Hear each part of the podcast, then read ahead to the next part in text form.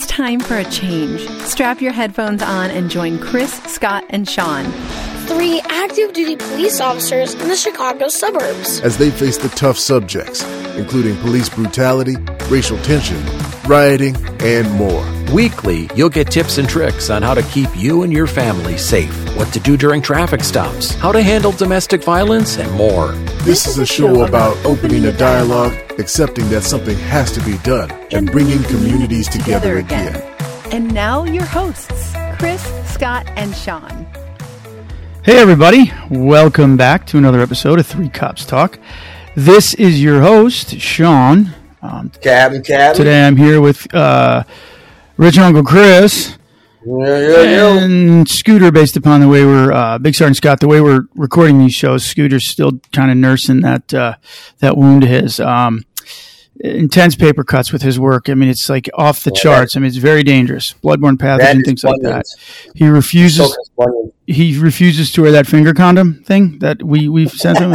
I got one for Christmas and labeled, you know, uh, like those pimple popping videos. You see something written on the end of it, like you're like, what? Why am I getting this on my feet? Infecting it stuff. I don't know. But but anyway, uh, you know, Chris, one of the things to start the show talking about, like, hey, if I could go back and do it all over again in law enforcement what would I do? What would I do differently? What would I, you know, kind of maybe reroute, think, do whatever? And I'm talking like career wise, developmental wise. Uh, right now here at school, I, you know, have expanded an internship program and a lot of the cadets that are here looking to go in law enforcement, they have interest in federal work. And I'm like, you know, I would tell you this: if I ever did it again, there are certain branches of the feds that I'd look at, and there's certain ones that I'd probably avoid at all costs at this point. But back in the day, you know, I didn't do that, and I actually started processing with the feds because I was of the impression that you know this or that. And a lot of guys would tell you, "Hey, start out the local level because that's where you really learn." So I would probably have just vested most of my time in the beginning of this, of at least for me, I'd be looking at going into local law enforcement and then developing, you know, some you know some acumen in that and and then maybe moving on from there if that's the case.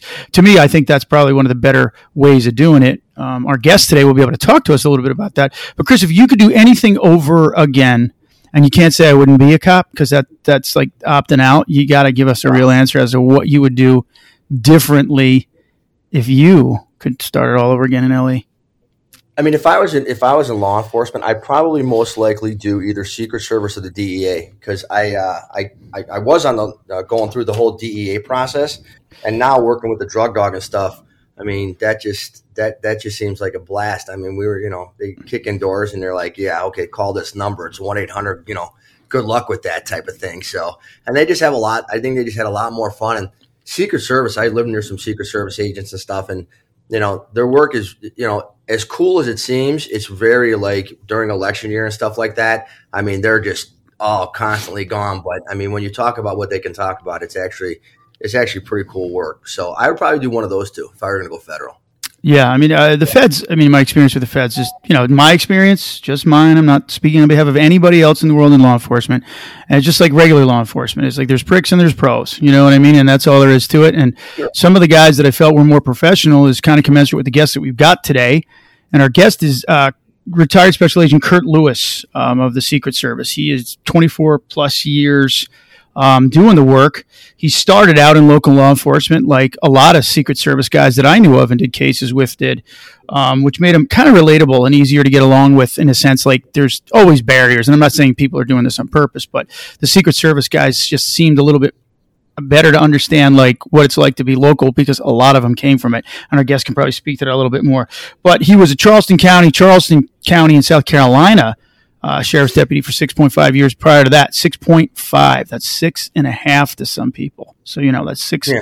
years and six months to our listeners. For all, you, for, for all core math young ones, it's six and a half. And he was also in the Marine Corps Reserve for 6.5 years. And that's what his DD 214 says as well. Um, he's a Citadel grad, and that's how I know him. He and I, uh, you know, worked kilts together and played drums together for a long time. And he was a guy that I was always tracking and watching, and he was never there at reunions. And I was always like, hey, where the hell's Kurt at? You know what I mean? And then people would say, oh, this is what he's doing. I'm like, damn, that makes sense. Turkey's way sense. cooler than the Low Country, which he's probably seen the ugliest sides of at this point. Um, but uh, Kurt is a great dude, really knowledgeable guy, very realistic about these things. And I was like, hey, man, we got to get you on the show so you can talk to us. So, Kurt, can't thank you enough for coming on board and, and helping some of our folks out here understanding uh, some of the things between the feds and local. And your experience is pretty, pretty great in that. So, thanks again for coming on. Thanks, Kurt. Appreciate it. Thanks for having me, guys. It's uh, I've been looking Yeah, forward to this. appreciate for a it. So, Okay, that was a great show because that's all Kurt could say. Yeah, right. thanks, right. He's, not, he's not allowed to tell Appreciate S that. anymore, and that's why it's great to be a Secret Service agent. Um, but why don't you tell us? Tell us a little bit, like some things. That, I listened to you on another show, uh, a Tots podcast. So I'll throw out to him and his shows. Check that out. Kurt did that on there, and it was kind of educational in the sense of like I learned some things about the Secret Service that I was not aware of myself. And uh, it was good for maybe our listeners to hear some of the same things because this is a show that's merely geared more towards civilians understanding our work and doing what's going on, and then cops that maybe listen and want to get a different perspective. So, if you could tell us a little bit about maybe your background, why you went into it, and then the background of the Secret Service and why it is what it is and what it does that maybe people don't understand other than diving in front of a bullet for somebody. Yeah. Um, first off, I got to get a big shout out to Ben Gardner. I'm ca- I'm uh, calling you guys today from the Tots uh, podcast Nice. studios.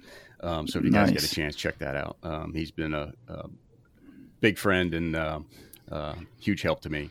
So anyway, uh, yeah. So I was. Um, it all started uh, back in college, Sean, and and uh, we were, uh, you know, coming up at the end of our time and um, just trying to figure out what I was going to do with my uh, with my life. I didn't have.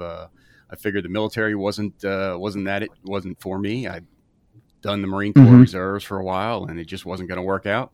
And uh, so I had uh, Colonel White. I don't know if you remember Colonel White, a history professor, pulled me aside. He's also a former Marine, um, uh, and pulled me aside and said, "What uh, What are you going to do? Mhm. What do you want to do?" And I said, "I have no idea." And so he said, uh, "What do you think about uh, federal law enforcement?" And back then, or like most people, all I could think about was you know the FBI. And I said, "Well, I'm not going to get in the FBI with a history degree and my grades and." You know, there's just there's no way, and uh, so he hooked me up with another guy that was uh, another Citadel grad who was also another Marine, and he happened to be the undersheriff at the uh, the sheriff's office at the time, Mhm. the Charleston County Sheriff's Office, and I met with him, and they set me on the path and said, "Hey, there's other ways to get into federal law enforcement. There's other federal law enforcement agencies out there besides the FBI," and uh, so I joined the uh, Charleston County Police Department back then. It was in 1990. And uh, soon after that, they uh, merged with the sheriff's department and became Mhm. the sheriff's office. So I started out with county police, and uh, then became with the um, uh, deputy with the sheriff's office. Your experience there that is pretty pretty extensive from what I remember, and it's not, so you did drug work, SWAT. I mean, you were. It's not like hey, you were just biding your time. Yep. You were learning a lot of things in the process, and that's a anybody that's listening to this that's thinking about going into that service. That only makes you even more marketable for a lot of things down the road. If you're just like, hey, I'm just going to do my time and say, hey, I did six years of. I'm not saying there's anything wrong with just pushing a squad, but if you don't get a dog, you don't do something that's a little bit different. You know, it, they're competitive jobs to get, and especially the further you want to go with it. Right, and they they had told me that uh, to, to to be competitive for the feds, you needed to have you know two years of investigative experience, right? So I did two years on the road, and then two years after that, I went straight into uh, uh, narcotics work, uh, major case work, and uh, I was detective uh, with the sheriff's office for them. And during that time, I worked a couple of cases with the, uh, with the local Secret Service, and I met two guys down there. It was Mhm. just a small office back then and they were just Yeah. fantastic guys. One happened to be on the counter assault team, um, and they just talked to me about traveling the world, and that's what I wanted to do. And I said, "This is it." And I didn't want to apply with anybody else. Like you, Chris, I was thinking about maybe going to the DEA. I was doing drug work, and uh, and I was kind of turned off to that after a while. You just it, Right. it's a grind. Those guys that do that for a career, that is Yeah. a grind doing that. Um, and I just that's not really what I wanted to do. I wanted to travel the world and see everything, and I have. That's awesome. So Great. w- the process of getting in with the Secret Service, like the FBI was like they they had tracks. They were like, yeah, well, they want you to come in through law school, or they want you to come in as an accountant, or they want you to come in with prior military experience and law enforcement experience. I remember when I was testing, I got to phase two of it, There was a female cop from Chicago, and she's like, "What's your track?" And I was like, "What do you mean?" And I was like, "Oh yeah, yeah, oh, I'm I'm from the military. I was an officer in the army, things like that. I did business for a little while, but I was like, now that I look back at it, I think any of the things that I did in the army would have not prepared me to be a special agent. I don't think. Uh, but you know, it's the way it works. Now, is the Secret Service the same way? Do they look uh, at it the same way? Is that general federal service, or is it just what what's unique to your experience? No, absolutely. They uh, they're quite the opposite, actually. Um, what they want is number one, you have to have a college degree to be competitive, and two, they want real mm-hmm. work experience. Um, some people have been hired right out of college. Um, they tried that for a while um, through a young agent program that just didn't mm-hmm. work out that well. Um, but they want you to have experience, and whether that is uh, being, um, you know, former law enforcement, former military, it doesn't matter um, two of my uh, really close friends that were both in the counter assault team. One's in charge of the special, uh, one's a special agent in charge of the vice president's detail. He was a high school mm-hmm. teacher and a coach. And uh, same thing with my other uh, other buddy Stu. He's on the he's a deputy special agent in charge on the president's mm-hmm. detail right now, and uh, he was a high school yeah. teacher and a coach. So we take all kinds. They just want you to have that real world real world experience. So is there more of a, when when you're taking somebody that doesn't have back, a law enforcement background? Is there a different type of, I guess, what panel interview or whatever? No, no, nope, it's all the same. And there's no personality profile that they look at for somebody to do that work. I mean, because to be honest with you, at in its purest level, it definitely is like you're clearly like giving yourself up for other people. But these people that you're giving up, up yourself for is like they're highly notarized. I mean, they're they're known, well known. Like civilians, we all go out and like, hey, I, I, don't like you, I love you, I'll die for you, kind of a thing is what we used to say for people, uh, you know, that we served. But the people you serve are in the game of like shaping politics and things like that. So, is there a profile that they look for in people in that, like selflessness? How does that show? So they so they don't do yeah they don't do a um, a psych- psychological profile, but what they do is a very extensive mm-hmm. background mm-hmm. investigation. And the Secret Service does their own background right. investigations. They don't farm it out to anybody else. So, as an agent, right out of right out of school, I was doing that as well. I was going out and doing hmm. background investigations for some uh, applicants. And the other thing is, you have to take a full scope polygraph. So, there's different levels of polygraphs, right? And you, if you have different clearances and whatever, so you can get a national security polygraph. You can get. I had to take a polygraph to get on the uh, the police department. And basically, have you ever smoked dope? No. Have you ever mm-hmm. stolen anything? No. But this is a full scope lifestyle mm-hmm. polygraph. It. Uh, I mean, mine was about five hours. It was the worst day of my right. life. I Dude, I did. I did the one for the DEA six years ago. It was oh, six horrible. hours.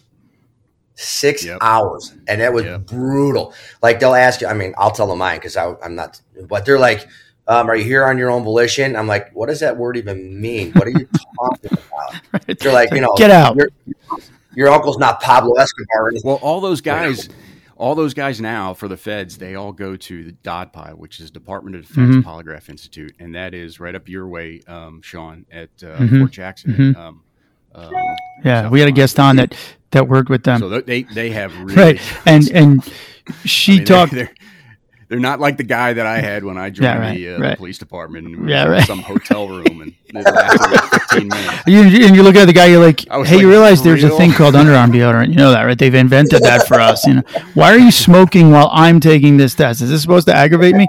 You know, the, honestly, those guys, uh, they're good dudes. A lot of them are former cops, to be honest with you. Um, the certification for that is no BS. But if you're talking like a six hour deal, like how many people do they weed out through that process? Kurt, do you have any idea? Like, I mean, like a lot. I don't know the So it's known amongst agents then? And I've heard some horror stories. You get people that'll come in and they will, um, I mean, they'll confess to right? Oh, right. everything, all this stuff, and then something. You're a law enforcement right. officer, so you got, you got to turn them over to locals or whoever. The objective is when you're giving the polygraph is to not actually catch any cases that you have to follow up on. You know what I mean? Like, oh damn, well, you can't have sex with animals. I got to follow up on this. You know? Yeah. So my neighbor, a lot of guys in the military yeah, get bounced. I had a na- I had a neighbor behind me. I think he's a special agent in charge now, somewhere in Washington. But he was here for you know quite some time before he went to St. Louis and we got to be friends, and our wives got to be friends. And that he was a he was a what do you call it? polygrapher, polygrapher, whatever. Yeah, yeah. dude, yeah. he would be gone like for you know eight nine hours, and he'd be interviewing you know murderers and stuff like that, and doing what he needs to do. And but that he said that was the worst part of his job is that when he had to do some pre-interview screenings and like some you know comper now confesses to being involved in you know car auto parts being stolen so he can make a little extra side money. He's like, I'm stuck. He's Yeah, like, right, right. he goes, I got. He, he goes, that is the worst part, but you got to do what you got to do. And he goes, he goes, yeah, they would be in there for seven, eight hours, and you know, I'm like, who killed Hoffa? Because I can't. Tell. right, right. Well, I mean, but I imagine that's part of the reality check of what you're about to get into. I mean, you can't. I mean, like you. The idea of polygraphs is that it kind of gives you something to work with about screening people out. It, it's inadmissible in court in the sense it's like circumstantial evidence more than anything else. But we use it in law enforcement as a huge discriminator. That is one of the things that I think that and the psych because people psych themselves up. Like you think the poly- polygrapher can see into your soul. Like he's gonna know I stole a Star Wars action figure when I was eight. And I Yeah, was like, what? I had you know, uh, two issues that I had with, uh, the polygraph, or at least they told me that. I don't know how much was BS and how much was just uh, uh, truth, but they said you're having problems with the um, stealing and serious major crimes and um, uh, and selling drugs. And I'm like, um, I buy and sell drugs for a living. I'm an undercover Right, cop. Right, right, to do, exactly, right, It's in my right. mind, yes, right. But I've yeah, never right, done it right. on my own. You're like, I'm not. And then, you, and off now the I didn't even think about that, dude. That's crazy. Like you're going in there and you're actually, yes, I have, and they're like, what? And you're like, yeah, because this is what I did. You know? Well, that's but now that's why I think a lot of times I don't know if they still do it, but um, the polygraph I just took for the county I'm going to, they went over some of the questions and they're like, "Hey, just so you know, or you know." Um, and, if, and if you miss one or whatever, we'll have to probably go back Mhm. because it's even it's even then like you know you're sitting at the test like, do you ever sell drugs? Yes. What what what? what? Yeah. Then the machine starts smoking and Right, the needles right, are going right. crazy. But guys like us have that, right? Right. We have a conscience and we start thinking about things and we're like, well, what if they mean Right. this? Mm-hmm. What if they mean that? And it's, it- I had to put like you know. 20 tacks on my shoes because I have no conscience at all. So I just was like, I have to, I have to trigger this thing. All I mean, that's a tactic they say to use that doesn't work, by the way.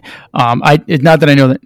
Well, the long and short of it is we, we, we, they, they do such an extensive background and that polygraph is part of it. And they're looking to weed out the people Mhm. that just, you know, um, Mhm. just aren't going to fit the mold. Now, now after the polygraph, you obviously, you know, it's government, so it takes forever. It seems like I remember the feds; it took forever to hear from the.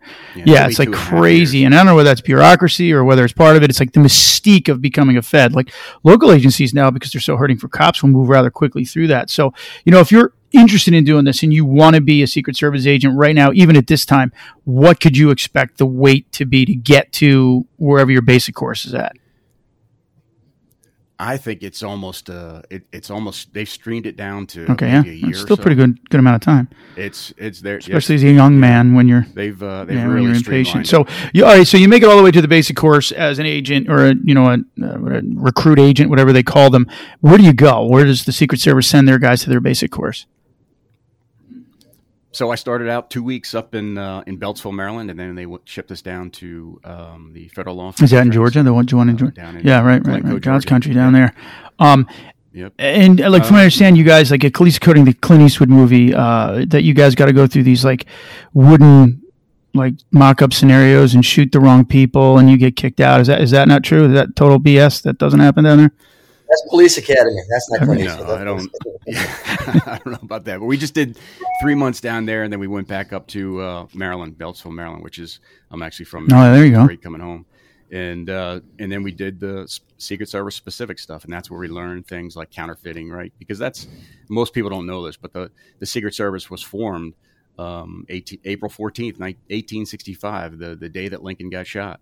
Um, he signed. Uh, um, an act that uh, created the Secret Service, but it was created to not for protection, but it was created to uh, combat uh, Really? money. So he signs into law the day he gets shot.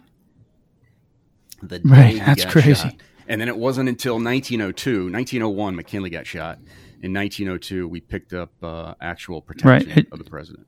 So we've had a dual mission ever Okay, since. so uh, that's how I got to know agents. I got a girl bouncing, you know, boosting hundred dollars at a gas station, and she flipped. She was willing to work, and I'm like, okay, who handles this? And they're like, I was new. They're like, yeah, the Secret Service. I go, Secret Service, and they're like, yeah, they handle all the for, you know counterfeiting cases. I'm like, cool. I go, all right. So what's this involved?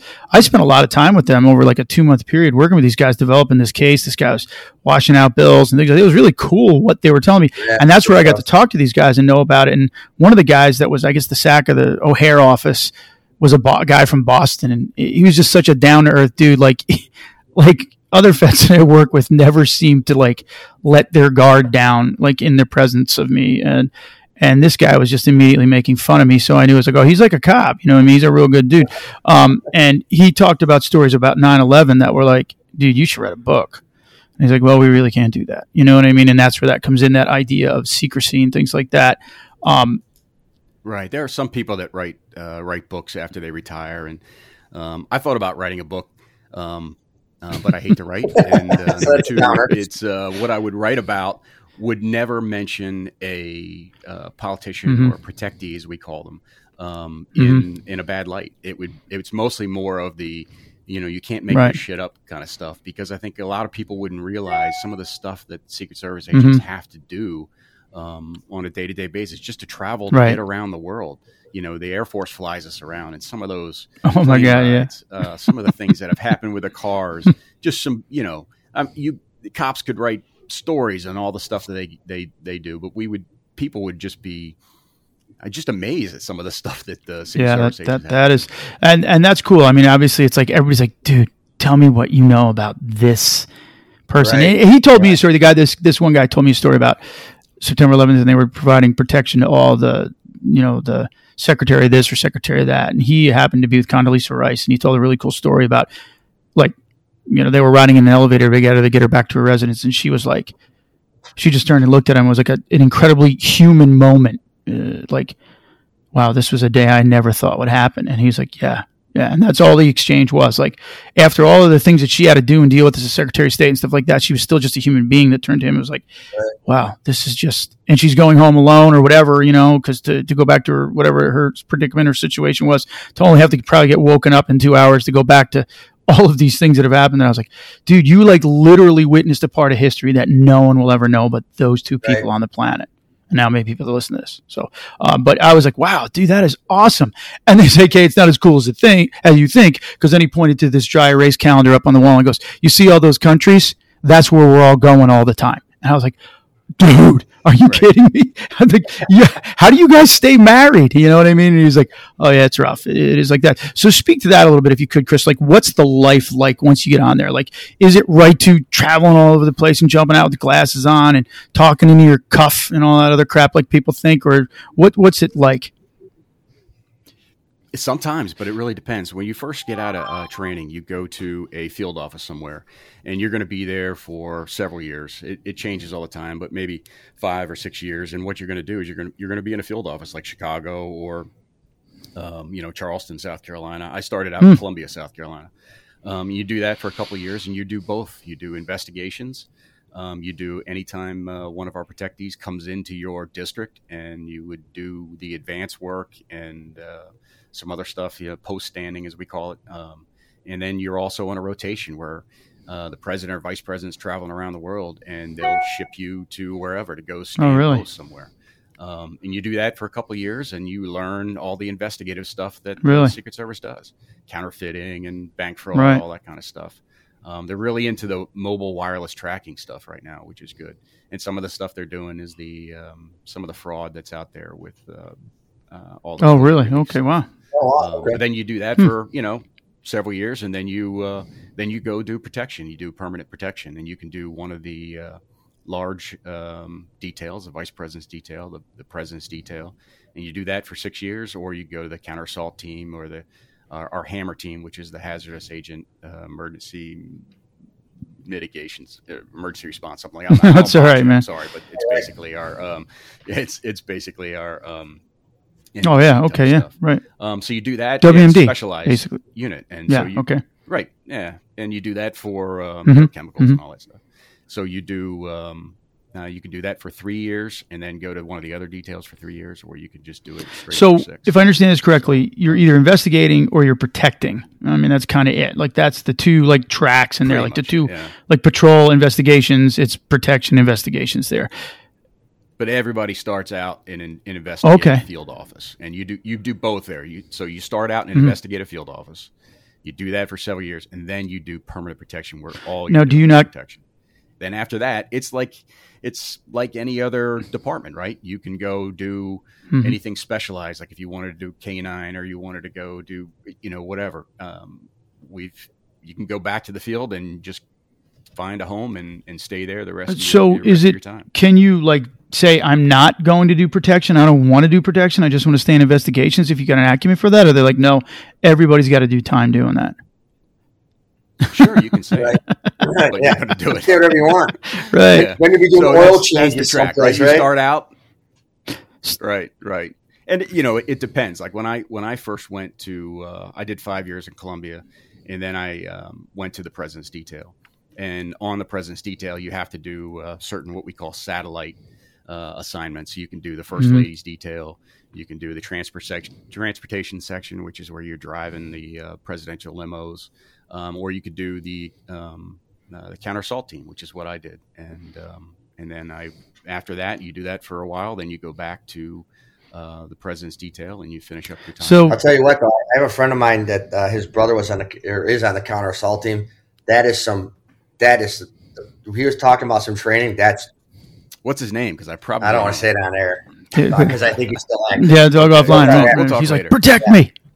because that was that was my last assignment was the uh, assistant special agent in charge. He was like- Um, uh, Like he was going through some training and stuff, and you're like, that's just that's just, that. You you think training's hard? That's. He, the, the way I was like, man, I couldn't have somebody the over me. stuff they stuff they cram into these Yeah. several weeks that uh, that we have to go through. It, it's for real. The instructors that we have out there are Yeah. top notch, former um, military and law enforcement Mhm. special operators. Um, it's just it, it is some, and not everybody can do it. We have a very high attrition rate right now. It's Really? Wow. 50%.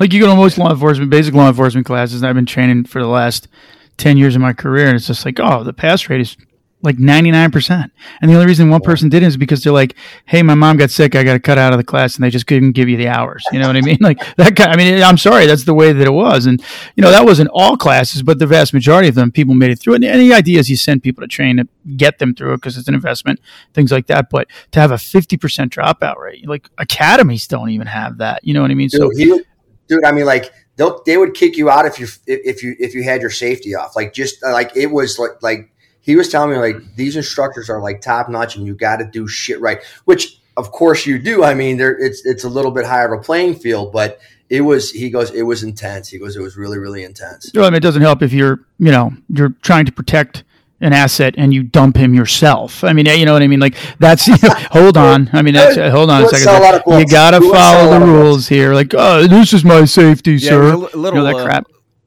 It was a little tougher than my uh, Yeah. School that I went to down in Charleston. Was- Right, right. I mean, that, but that was yeah, right. I was 90s, early so two things thousands, but lot. uh, you know, it was it was fun. But we do. I do have to say though, we we have uh, for the first time ever, we have a female Really? on the counter assault team. and that was unheard of. Yep. And Sean, you'll appreciate this. Uh, she graduated from the Yeah, she did. years after. Everybody complains about integration Yeah, with females. Look at this. Yeah. So, but she she pretty much she doesn't Right. want any fanfare. Um, and I'm Hey, not gonna, you know, gonna hey, she learned a lesson here as well about that. Don't is- celebrate it, just do it. You know what I mean? did. And and and, That's it. She just wanted to be on the team. And there you go. She did it, and uh, and we're not celebrating the fact that she's a female. And the, man, A I beast, you what, I'm she's, sure. she's Right. a stud. If you can, Right. it. yeah, she's a beast. And Yep. now, what I liked when you described it to me, just in casual conversations, that you know when you actually showed up for, I think uh, we thought Kurt like was on this International Space Station. That turned out to be Randy Bresnik from our group, but Kurt was there probably I think less than Randy was at reunions. You know what I mean? Like I'm like, you know. And when he finally showed up, we got to like wear him out about all the things that he was doing. I remember he was talking to me about the counter assault team, and it was like, as a law enforcement officer with the use of force, it's like, wow, you actually guys can now drive off the objective and, and take somebody on. It's not just about obviously the priority, if I understand this correctly, Right. Kurt, is protecting the asset, but you also get to fight back. It's not just about, hey, protecting and removing yourself. Like, hey, this is a national security risk on a level that, you know, the unease. I remember my father said when Kennedy got shot and then Bobby Kennedy got shot, he was just like, what is going on? And then Martin Luther King got shot.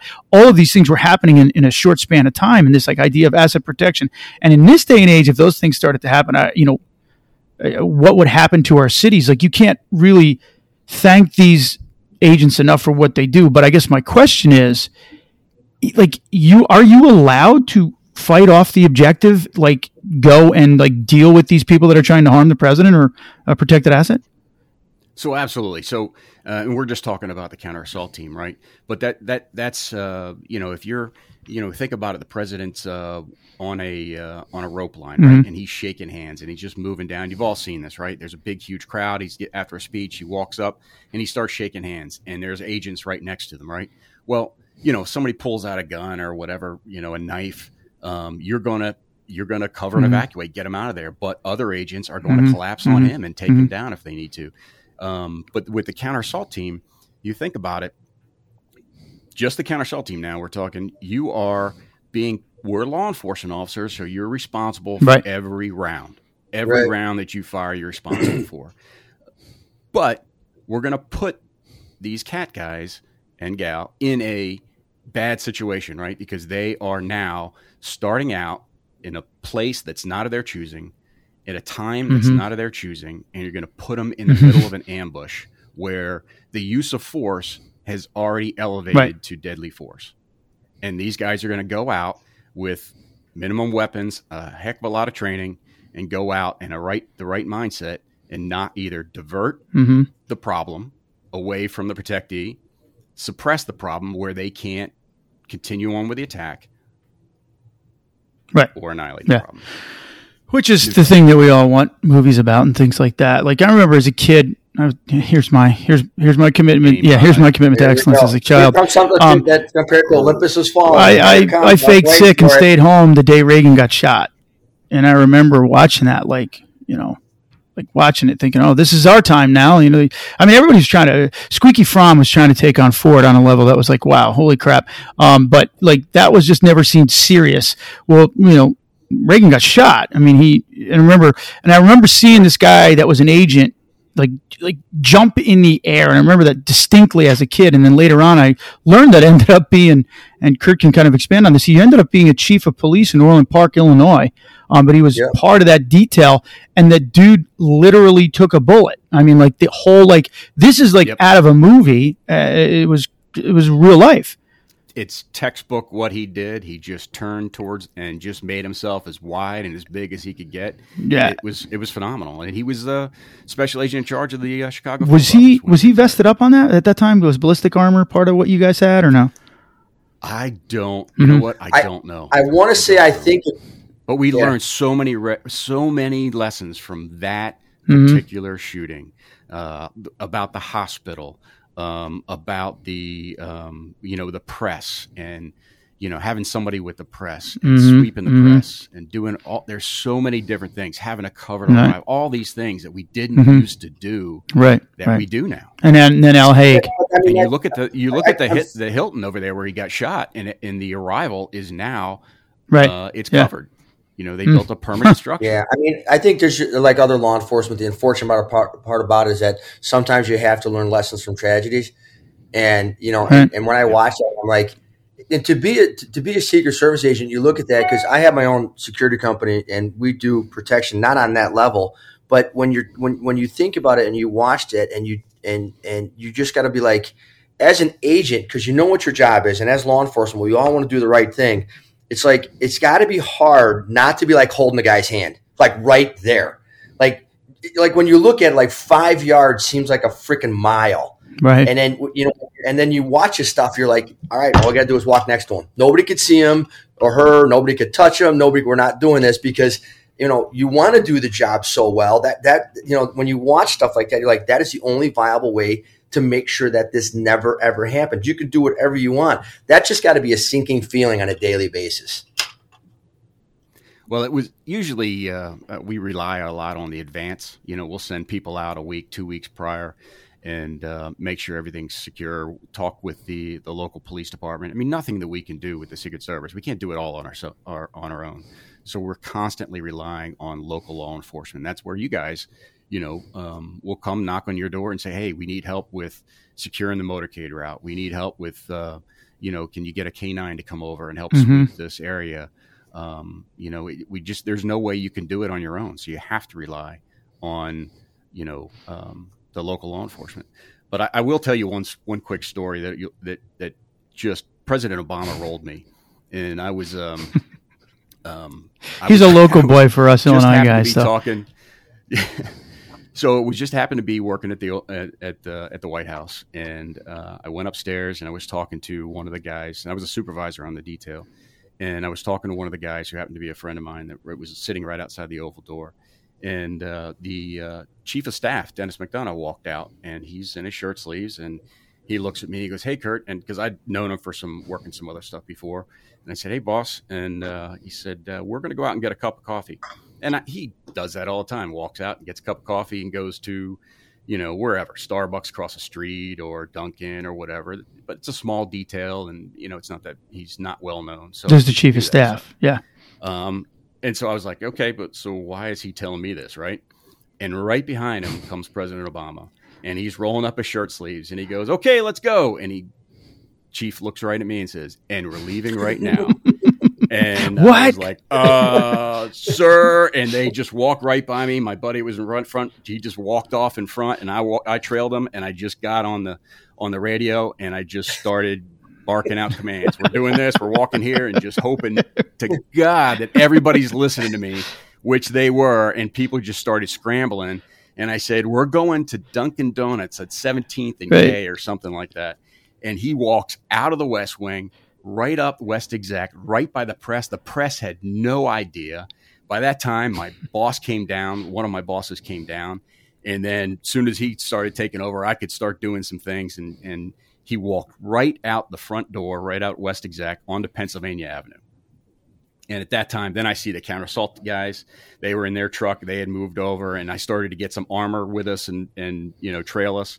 And he gets out there, and he gets in the middle of Pennsylvania Avenue and says, "You know, I think we're going to go to Starbucks. Oh Starbucks my instead." God. And we had already sent how and all these people going down to you know this is just not happening. This is just he totally Right. rolled me.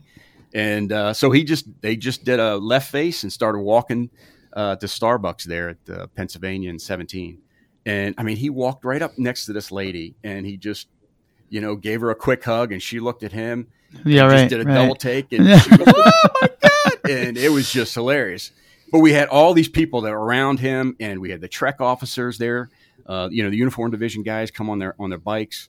We had cars going everywhere, shutting down traffic. He just walks right across Right. uh, 17th Right. Street, right on Pennsylvania, and he goes into uh, into the Starbucks, and he goes into Starbucks, and I had somebody come over there and said, "Hey, there's two counter surveillance guys in there," and the counter surveillance is like our undercover guys that are looking for Mhm. people that are looking at us. And I think, oh, thank God. And I walk in there with them, and they were getting coffee, and they were looking at us like, what? Just, I mean, they had no, they were working, but they didn't know, have any idea what was going on Hey, could you let us know? by that time right so he you know he i ran outside because my other boss showed up at that point and then we just started organizing everything right Mhm. shutting down the street roping places off getting uh, handheld magnetometers going through every all this stuff so he could come out Mhm. and start shaking hands and everything and that's one of the things that i think the secret service does really well is they approach people and with a very calm cool collected very polite ask people, "Hey, we're going to do this. Can we? Do you mind if we get you know do a metal detector test on you? All this stuff." And people are absolutely fine with it if you are nice and explain to them what's going on. Most people Right. are like, "Yeah, right. sure, exactly. I mean, that's even for us. And, you know. uh, he Yeah. came out, shook some hands, started walking back, and he turned to me and said. Where is everybody? Where do you think everybody is? We completely shut the streets down, everything. And he walked back and walked right down West Exec, right into the Oval Office. And the press had no idea. And People don't know this, but was. Chris was, or Chris, uh, Kurt was instrumental in forming Uber Eats. It's like, we're not doing that again. I'll develop this huge infrastructure to help support that not happening again. I could, I mean, seriously, I mean, that is like pucker factor seven. Because if something goes rogue, like, Oh, and, and again, this is where we can kind of lead into the next part of this. Eh, you were describing to me like the life around the White House is like constantly with you know for lack of a better term people that are really passionate about their you know their persuasion or whatever it is they're protesting the way That's a Yeah, right, and- polite and, you know- you know, we Very would- polite. We yeah right, exactly. 1096. kooks nuts. Like this guy's think it's the same, 96 right? is what we would say all the time. So there's another Yep, like local law enforcement to you know secret service connection that you can have there. But uh, talk about like the uniform division versus like you know the agents and things like that. Are they all agents? Is it part of it? I mean how does that work? Which is bigger? No, so there's there's two separate. Um, ah, I didn't get me into the numbers. I'm not sure, but the uniform division are um, sworn police officers that are a part of the Secret Service, but it's a part of the uniform division. They wear uniforms. They provide the physical protection for the White House, the Vice President's residence. They also the Foreign Mission Branch um, provides protection for all the, the most of the embassies in in DC. strictly dc though Um, they drive around in cruisers. Yeah, strictly DC. They drive around in cruisers. They've got uh, motorcycles. They've got trek bikes. Um, they also they do the uh, counter snipers. So the guys you see on the roof with the long guns, they're Really? all technicians with the uniform division. The um, the emergency response team, those guys that are the tactical team that's around the White House and the Vice President's residence, those guys are all uniform division technicians. Um, and they are also part of the special operations division, which is where I was with the uh, Okay. with the counter assault team. Um, but uh, yeah, so they're they're the ones that are that you see in the uniform when you go to the right and those guys must have like a killer like And then f- uh, you know 40 time like they got to sprint to catch somebody that gets through and like tackle the dude on the on the on the lawn there like uh, where they do the easter egg hunt like thing like i was like i was thinking like if you're a uniform guy you probably have to be so fast and so patient at the same time that it's like yeah right. so you would think Or have a dog. right, right, right. But you know, and people don't realize that they, they and they think that these guys, you know, they were the ones that were at the Capitol when that happened in January and things like that. It's like a totally different. That's the Capitol Police, right? Yeah, so we we had just set up uh, after the um, uh, the riots um, in um, Mhm. May and June Mhm. of uh, twenty. Um, that's when we at, right after that we set up a um, civil disturbance unit, and those are the guys that we sent up to the Capitol. Really. So they were Secret Service. Yeah. as well as we sent the counter assault team. We had guys.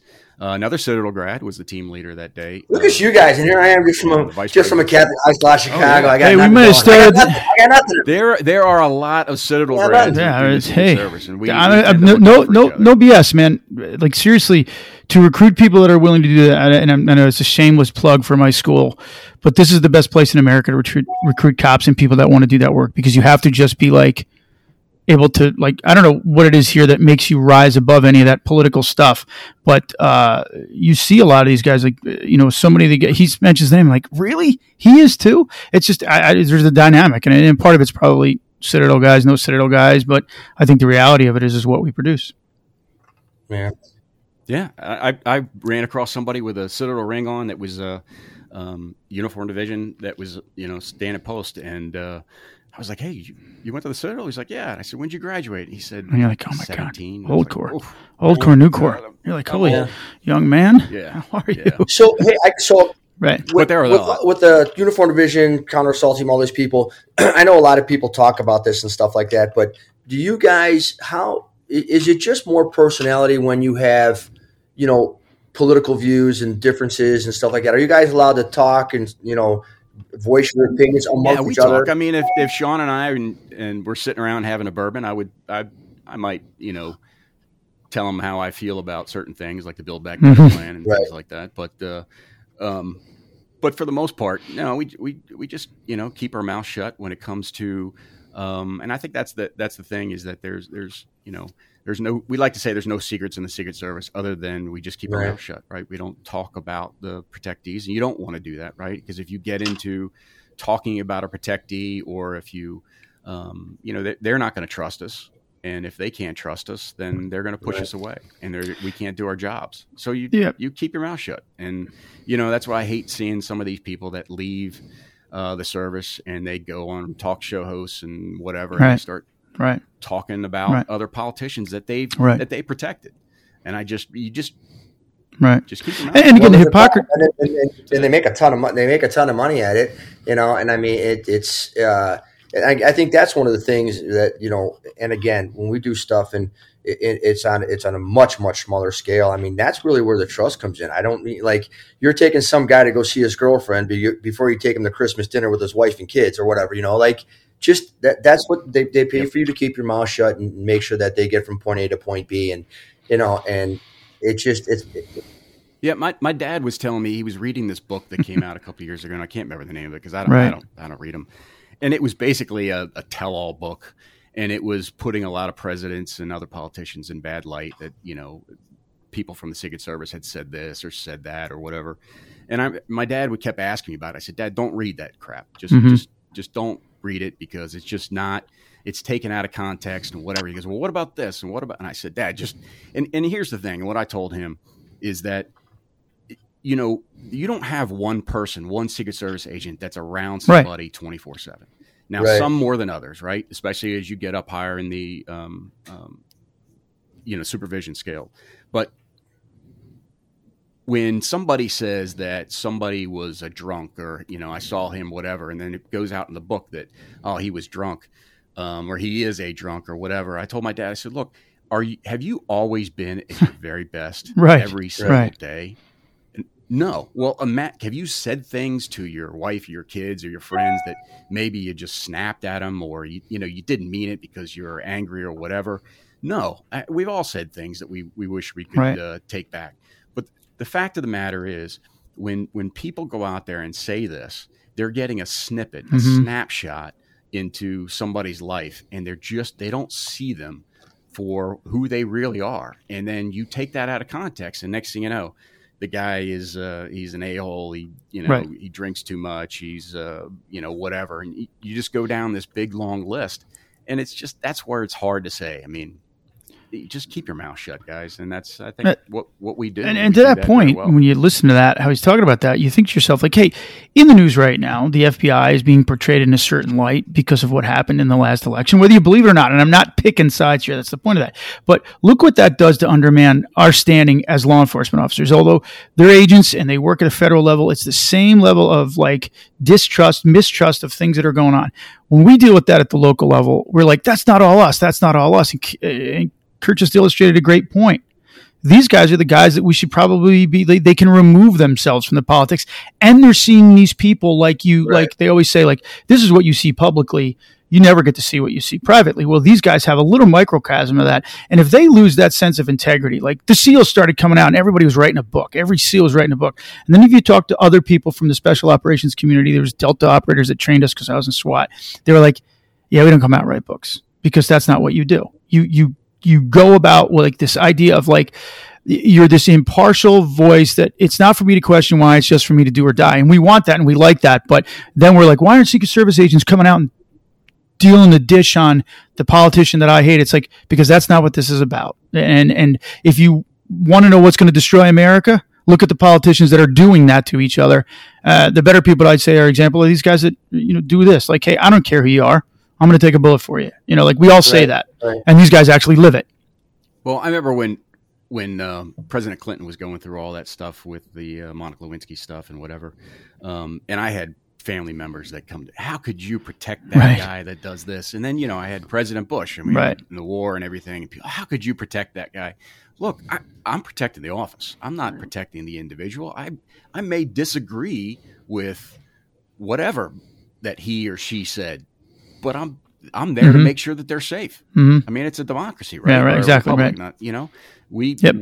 right? So that we elect these people to go ahead and and right. uh, represent us. Well, I'm that's my job is right. to protect them and make sure that that's the integrity of. Yeah, and, and you see that on local levels where you know bigger cities that are really railing against the police are now really struggling to get quality people to come do that work.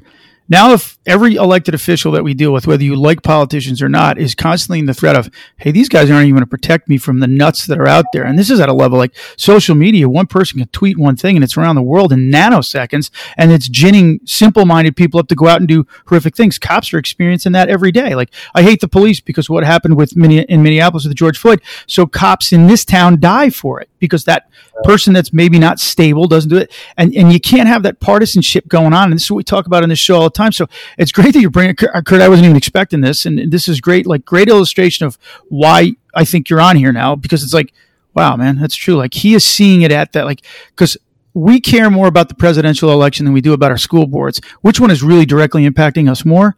Probably the school board because that's where my kids spend most of their lives. But the president is where I align myself politically, and it can lend itself to such division and everything else. And these guys have to stand there and go, "Doesn't matter to me. I, am going to do my job and stop this from happening."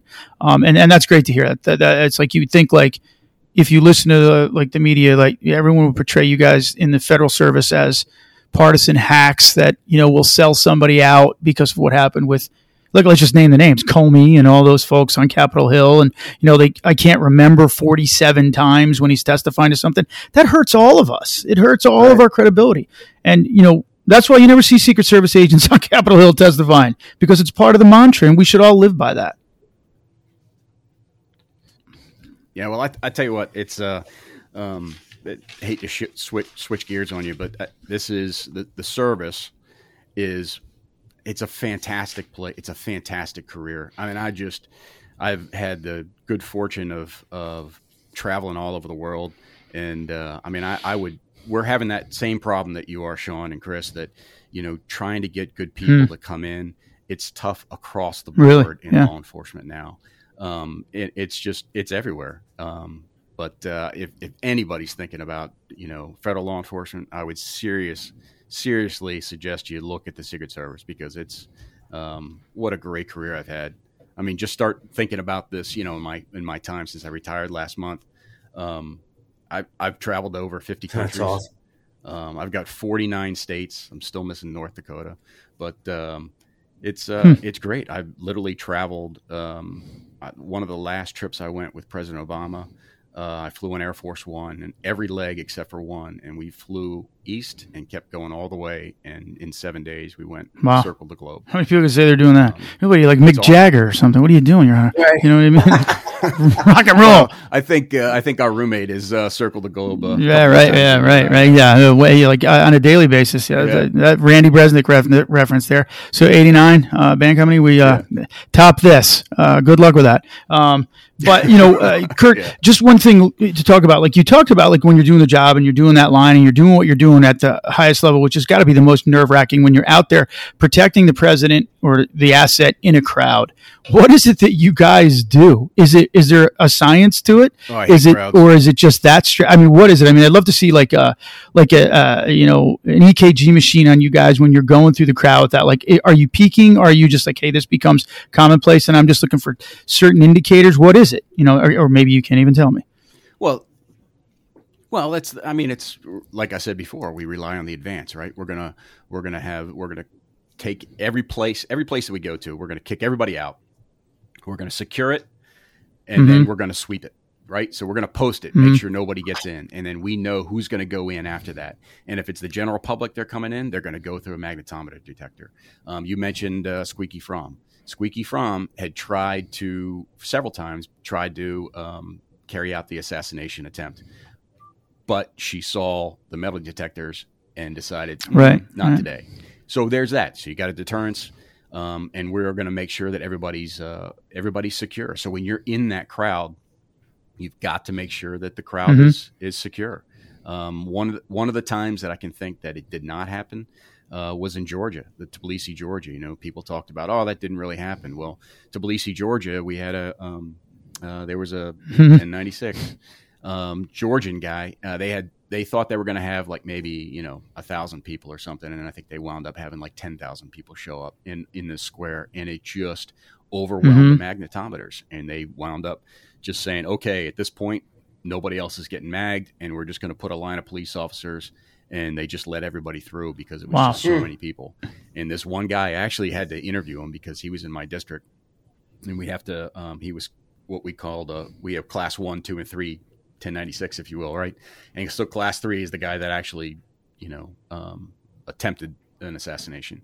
Um, and this guy is in this in Tbilisi, Georgia, and he's under a lock and key. He took a grenade and he threw it um, into the crowd, and if it had gone off, it would have uh, probably not killed, but injured really? President Bush. Wow.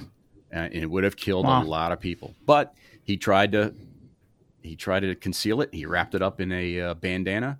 He waited. This is the this is the thing where you talk about um, you know the, the, the 1096, but the guy that actually sat there and he waited until President Bush came on stage because he said that's when everybody was going to be looking Right. at him and they wouldn't be Right. looking at me. And so he took this grenade. It was a Russian grenade. He wrapped it up in a bandana so nobody would see it. And instead of throwing it like a baseball, he kind of shoved Mhm. it like a shot put. And the FBI went out and they got a couple of different um, grenades that were exactly alike, and they tried to recreate this. And sure enough, three out of five times or something like that, Really? it didn't go off because the spoon. The Russian grenade, the spoon has to go like above 30 degrees or something like that. I think ours. It's like how you find this information out, Anyway, right? It was enough. Right, right, right, right. this is Right. Hey, new so guy. This is Don't measure because that. They, they actually try to do that. Yeah. So uh, it didn't go off, and I got a I got the chance to meet this. Uh, there was an off-duty police officer who was there with his daughter, and he saw this grenade. He's a Georgian police officer. Saw this grenade, saw what it was, grabbed it, covered it to his chest, and then uh, went to this underground tunnel that goes in under the Yeah. roads are huge there. So you just like in a lot of Russian, you know, um, former Soviet Union cities, they have this under the sidewalks that go Mhm. underneath the streets, right? Um, he went down underground and he sat there. They found him several hours later, white as a ghost, because he thought it was going to go off any minute. And he was just curled up in a corner, protecting Oh, wow. everybody. Holy shit! And I got a chance to have a couple of beers with this guy, and uh, I said, "Do you mind if I get a picture with you?" And he was like, "You want to take a picture with Absolutely. me?" Absolutely. He was like, "You're a Secret Service Yeah, agent. I want to get a picture right. with you." That's You know? awesome. Um, but it's it's that kind of stuff where you're you're in the middle of a crowd and That's things, can- crazy. you know. But here's Wow. a guy that just Right, that's right. bravery, right? And- And, then what do we do? We said this, Right, exactly, right. And, and you think to yourself, like, here's like this is police officers all around the world. This dude's got his daughter, and he's. I mean, he could have just ran at that point because it didn't go off. I mean, you know, it is with a grenade. I mean, even if you throw practice grenades, you're like, oh, or drop DDs, you're like, oh, that's a dud. Keep moving. You know what I mean? Don't don't touch it. He picks it up and puts it to his chest. Can you imagine the panic that would have gone off if, even if it hadn't, if he had said grenade or Right. something like that? You know, like yeah, right, exactly. Started right? stampede of people. God. He just Stampede. Yeah. yeah, like wow, that's that's thinking on that level. And then he went down and under like you know uh, underground and held it until somebody found Underground, him. You know what I mean? And then he's a Yeah. bomb himself at Yeah. that point. You know, it's like Right. wow, that's the now that's why I talk to guys in Secret Service because these are the backstories you get. You know what I mean? Like like I, I can't tell a story like that. I I mean, I can't. I mean- that's a great story. Well, I, I got to go down and interview him. We had to interview him every year, and uh, I can tell you this: um, you don't want to be in prison in Georgia. Oh, yeah. That's Slavic crazy. That's like what? That's a level four. You guys just had invented a new level right there. It's like something out of Batman, like when he got banned. You know what I mean? Bane's in there with you. You know what I mean?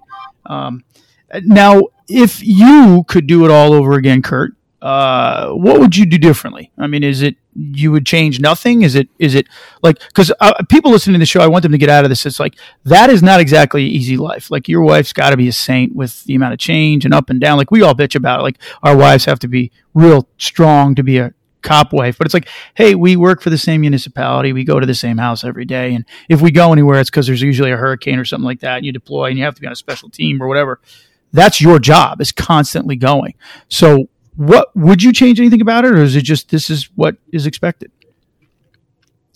Well, Right. hindsight's twenty twenty, right? Um, but uh, you know, I look back and uh, with 24 and a half years, and I'm like, what a great career I've had. I mean, I you can't go back and change all that. I mean, I, I just um, I just had a fantastic experience. I like I said, I started in Columbia, which um, wasn't the best time. Uh, we had a bunch of uh, well, anyway, it wasn't the Yeah. best time. We'll leave it at that.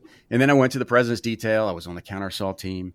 Uh, after that, I went to the um, uh, I was the special operations training section where I got to be an instructor for the counter assault Really? tactics. Nice. Um, and then, yep. And then after that, um, I went over to Germany. I was in Frankfurt, Germany for four years and took my family over there, which probably killed my career, but it was the best thing that I've ever done for Yeah. my family. That's what I used to say, like to anybody about that. It's like if you get a chance, because I was stationed in Germany for four years, Fulda, just outside of Frankfurt, And I was just like, you can't trade that. You can't trade that experience on any level. It, ta- Nope. it actually makes you appreciate America a lot more, but it also re- makes you realize like how beautiful the rest of the world is and can be. And everything's just not like, hey, Secret Service agents are these robotic human beings that do nothing but don't talk to people and dive in front of bullets. Like Germany was not what I what it was led to what I was led to believe. Now there's some history there, obviously, but I thought that was great. And and the other thing, side note, is as somebody that descended from the Irish, I met more Irish in Frankfurt than I did anywhere else in the world. I, I think if you go to Dublin, you'll meet less Irishmen. It was kind of cool. I did get a chance to go to Ireland, and uh, what a oh man, it was a great time. I went to uh, I was sitting at the bar and got invited into a wedding that was happening in the back room. Um, it turned into a fight? Wedding. Wow, what a Yeah, no, no, it was uh, That's it was a awesome. good time. It's a good time. a yeah. little slow I the mean, yeah. I mean, and again, you go around the world, meet these people. But we had, well, when I was in um, uh, Germany at the time, the Frankfurt office covered 14 For real? countries. Um, Wow. And I was in um, uh, Georgia, Azerbaijan, and uh, Armenia um, for the first two years. And then I did the, covered the Slovak Republic, the Czech Republic, and uh, Poland. So, and then I was a uh, electronic crime special agent um, program. We call it ECSAP. It's basically the computer forensics. Um, so I was uh, doing that while I was over there, and so I got to travel. We fell underneath the Paris office, so I traveled Oh. extensively through Europe. Got to do a lot of, um, you know, conferences and stuff like that. It was uh, it was great. I mean, I all those countries over there, and then you know when I got home, uh, my wife and I would load the kids up in our 2005 Honda minivan and drive all over. Went up to uh, Denmark, took my mom up there where she's uh, her mother was from. Oh, really? Wow. Went to Italy. Um, yeah, That's we- cool. We did. Um, we did a lot. It was great. And and like the, the just to kind of wrap it up that you know the, the final thing is what people don't talk about is like these these impacts on your family um, is there issues with that for a lot of agents there is there divorce rates higher is it like a single man's game they tell us you know yeah, It is. I think it's a lot like uh, like it is with the cops, right? Um, it depends. It depends on um, Right. on who you're married to. I happen to be married to a very independent and uh, strong Mhm. uh, woman, and uh, she's fantastic. And she uh, did a great job raising my kids when I Mhm. was traveling Mhm. around the world. Um, and uh, she, her best friend is another agent's wife, like you. I know I've listened to your podcast when you're talking with your wives, and uh, they all we all tend to hang out in um, in in tight circles. right and they lean absolutely yeah yeah that's great Um, Yeah. So That's uh, awesome. like the military, Sean, like Yeah. you were saying, the military families, uh, they lean on each other. The wives lean on each other, um, but you know it's not the For everybody, right? for everybody. Yeah, uh, you know what? Uh, I, I, you, dude, you can't be a better represent, representation of what you can do. Just like the humble beginnings. Like I remember you were saying that. I remember our senior year, we were like, "What are you going to do?" I'm like, "I don't know. I'm going to go in the army because that's what I thought you went to the school for." And if I went back and looked at all of it, I probably would have not got all caught up in the Top Gun, you know, crazy. I want to be an aviator. Bleh, that's cool. Don't get me wrong. Um, but um, I just would have went, hey, I want to be a cop. I might as well just go be an MP and get another aspect to this. It would really have been translatable to my life. Again, I wouldn't trade anything for that. But I remember our senior year, we were both kind of in that same boat. Like, what are we really going to do? And the the amazing things you can get out of a career in law enforcement, people will like look at you and go, "Is that all you want to do?" I mean, listen to this podcast and what Kurt was just talking Right. about, and go, "Yeah, is that all you want to do?" Yeah, I mean, like I'd have to be a Rhodes Scholar to do that. Why wouldn't you want to do Why that? wouldn't you want to do that? And again, you, you got to set yourself up to succeed for that. So if you're considering a career in in in, in uh, federal service, federal law enforcement service, this is a great episode to kind of reference to. Now, Kurt, I'm not trying to put you out there like, hey, I want you to be available to everybody in the world to talk to them about a career in federal law enforcement. Do you? I mean, do you advise people on that stuff? Are you? Uh, I mean, Yeah, absolutely. And I, I've reached out to the Citadel and, and I've talked to a couple people down there. You know, obviously, uh, we, we always uh, Right. try to give back, right? And um, um, so I've made myself available for them. But, you know, you can catch me on LinkedIn. And uh, I don't know which email I have up there. But uh, yeah, reach out for me on LinkedIn. And, um, you know, if you want to chat, I mean, I'd be more than happy to. I still keep in touch with people over at the Secret Service. I'm still running yeah, for like good internships and things like Um, that. People really get a taste of what's going on with that. Uh, he spells with a K, by the way. Kurt Lewis, K U R T. Lewis is the obvious spelling, L E W I S. And Kurt, I didn't know this, and I never mentioned this to you. Um, but we're actually probably brothers just beyond the Citadel because we did a little research on my family, and my great grandfather on my mother's side was actually straight up German, and their last name was Lewis.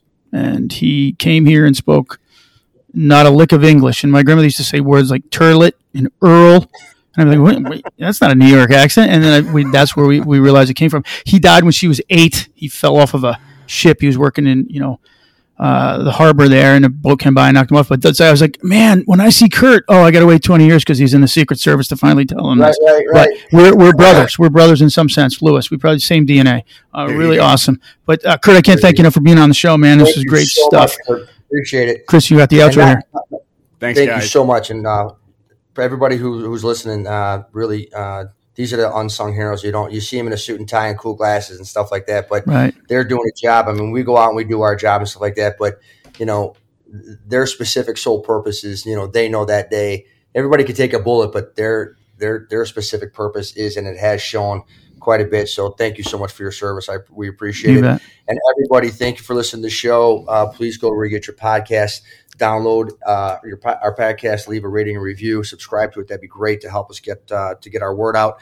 Uh, any questions or concerns, go to Three Cops Talk on the website or send us an email at three cops talk at gmail.com. That's the number three, cops talk at gmail.com. Thank you, everybody, for listening and stay safe. Thanks, guys.